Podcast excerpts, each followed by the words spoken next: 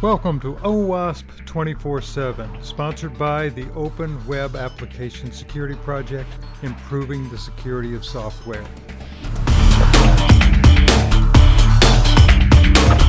With support from Sonatype, a trusted partner for open source governance, management, and compliance.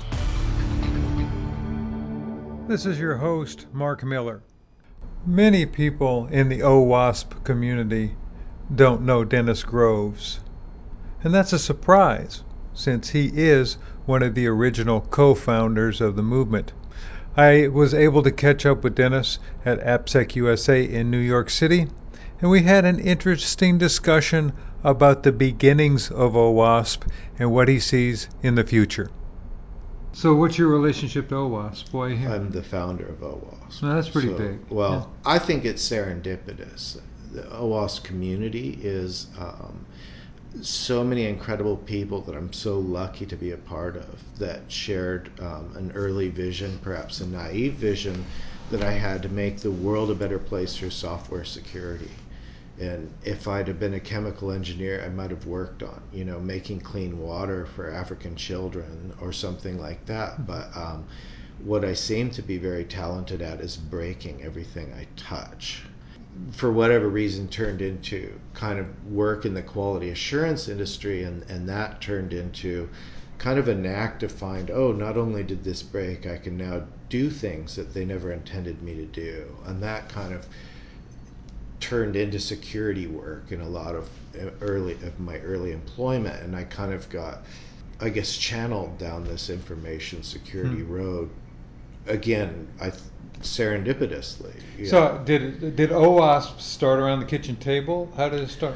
well I was asked to commit crimes by an employer I was working for in um, early 2001 I said no I, I cannot participate in committing crimes in the U- United States that employer thought that they will be able to sell software security if I hack a business mm-hmm. without their authorization and then I teach the salesperson how I hacked that business.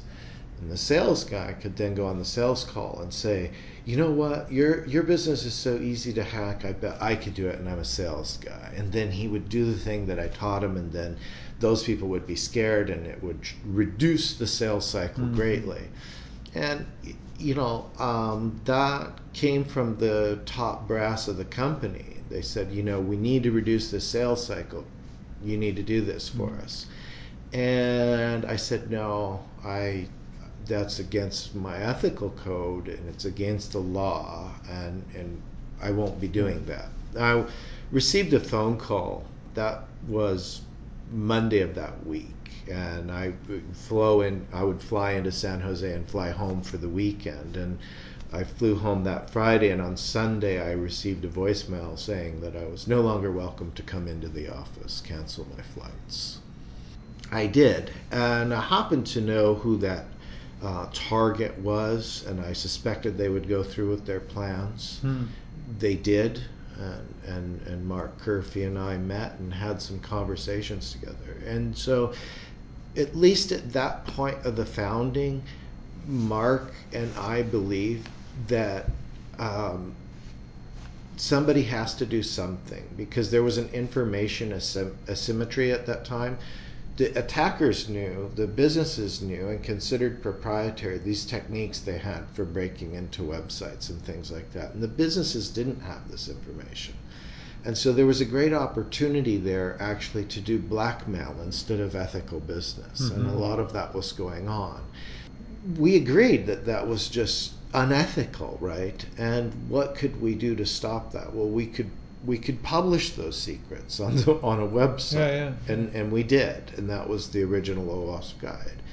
Subsequently, the industry treated me like a black sheep for exposing the secrets, and um, and many people. Uh, I was threatened with lawsuits and other types of things. Um, in the end, the impact was uh, this community. I never did get sued. An incredible community grew up around it. So, was the original idea for OWASP a simple documentation of the exploits. Well, it wasn't just documentation of exploits. We I documented how we performed these attacks so Mhm. that other people, perhaps businesses, could um, do it for themselves or that when they were being talked to by these different companies that maybe had um, less than ethical business motives, they were aware of what they were paying for and had some information equality when they went to market for services, right? You've made the process transparent. What's to stop anybody else from using it? Well, they do. Everyone in the world uses it. I like to think so. I mean, we we're we're cited in 87 different standards around the world that I know of. Mhm. Uh, there may be more. I wouldn't be surprised if there'd more. We used to catalog them on our website, and we kind of ran out of energy and and things to do that. That isn't down to me, and also the processes have changed over time as technology changes so rapidly over time. Really, what's happened, the OWASP testing guide is a great example. The original OWASP guide I write, we had 15 authors. We may have had, uh, um, it wasn't as, I didn't put it together alone. It, Mhm. There was a group of people who worked on it. Maybe it was 200 pages. And now the testing guide is a whole bunch of different testing guides. It's the there's we have the code testing guide. We have um, you know a series of Mhm. testing guides for different aspects of testing now, and one of them's even in 600 pages. That idea had to adapt with time as well, and also other people had to step up and carry that torch to continue to make it meaningful. And that's why I feel like I'm part of, I'm serendipitously a part of all these great people in this community. That I used to say we were the we were the world's leading experts in information security. And at the time, that was arguably true, but it was also a lofty dream.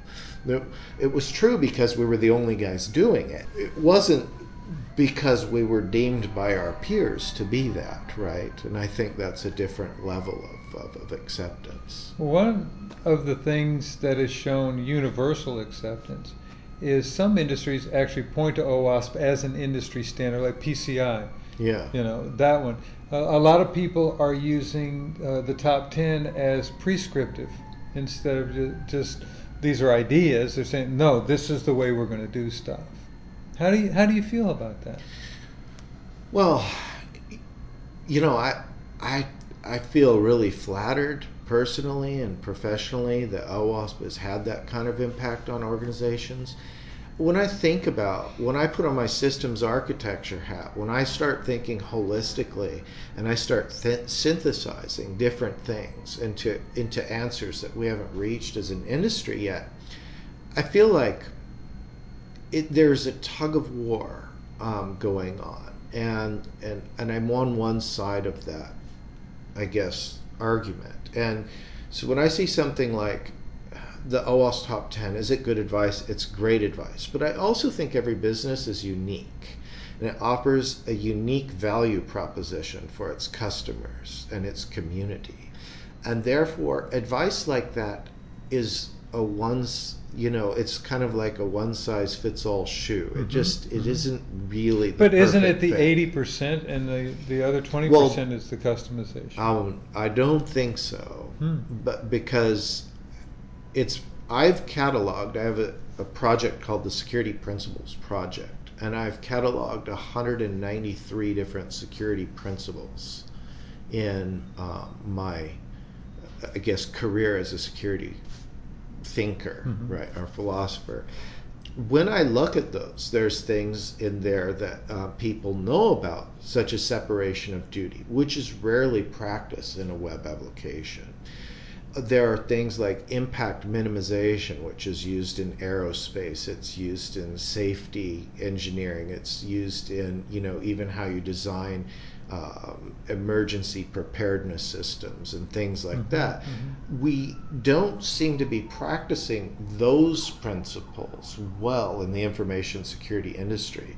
And I find them to be far more Pareto efficient than some of the things we do do, right? Mhm.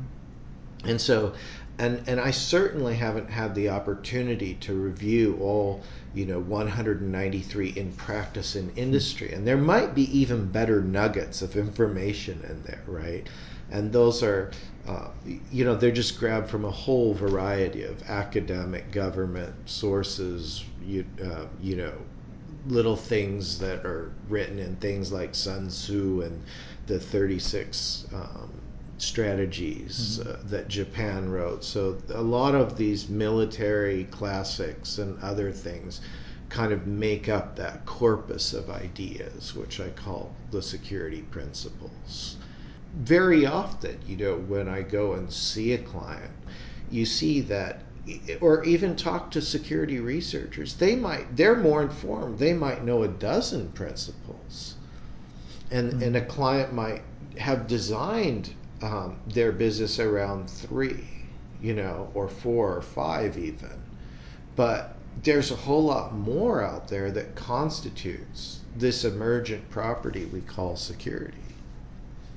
In, in relation to OWASP, with that type of thinking, how does that help formulate your ideas on how to move the organization forward?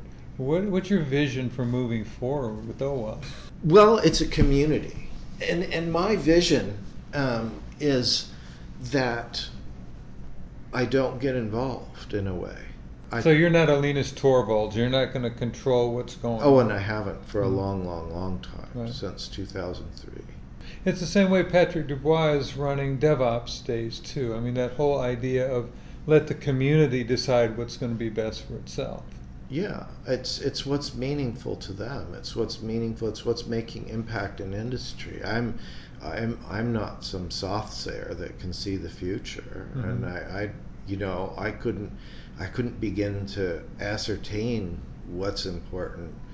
Uh, tomorrow, I think it's the 10,000 eyeballs out there that uh, much, you know, great things come from cooperation and people working together. And, and I, I think that uh, the community minds itself very effectively.